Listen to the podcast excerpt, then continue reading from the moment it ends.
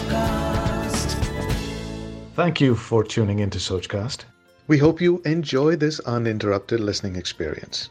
But before that, please do listen to these messages that come from those that support your favorite show. Indranil Chakraborty speaks to leaders across the world and gets them to not only share insights and opinions, but also the anecdotes behind them. The conversations will help you in your journey to be more impactful and memorable public speaker.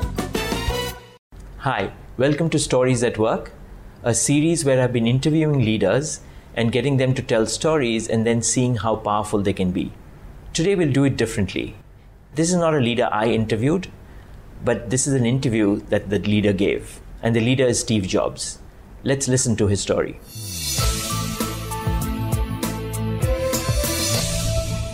Most people don't get those experiences because they never ask. Uh, I've never found anybody that didn't want to help me if I asked them for help.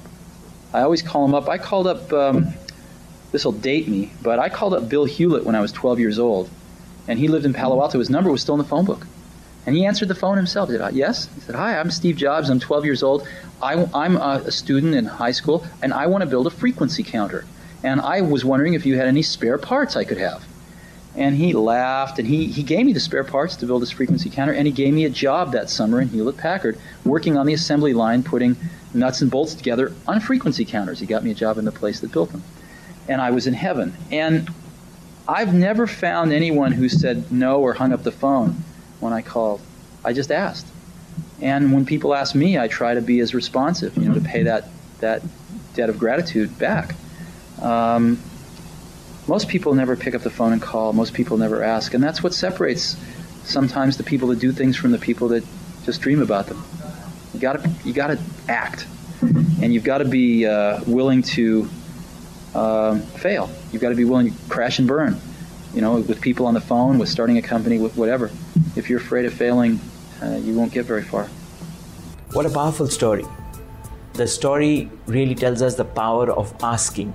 Now, Steve Jobs could have said that one of the reasons he's been successful is because he asks and is not afraid to hear a no.